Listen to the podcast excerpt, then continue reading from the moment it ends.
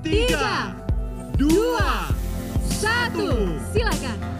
Menko Polhukam Mahfud MD, Menkominfo Joni G. Plate bersama sejumlah pemimpin stasiun televisi swasta nasional melakukan acara pelaksanaan hitung mundur analog switch off pada Rabu malam 2 November di kantor Kominfo di Jalan Medan Merdeka Barat, Jakarta Pusat.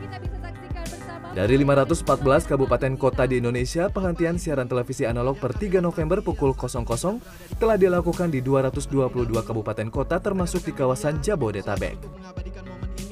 Di Indonesia terdapat 112 wilayah siaran dengan 694 lembaga penyiaran.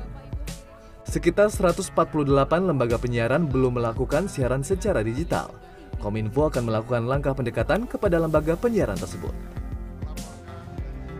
Sekali lagi kepada seluruh pejabat ya, baik pejabat dari Baris Krim Polri maupun dari Kominfo untuk melakukan pendekatan-pendekatan lapangan yang penuh keakraban dan persaudaraan agar secara teknis bisa dilaksanakan dengan baik.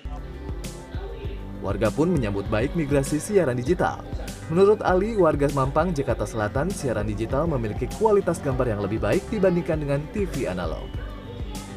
Untuk tanggapannya sih ada sisi positifnya juga ya ya terutama di TV digital eh, layarnya lebih cerah, lebih bersih.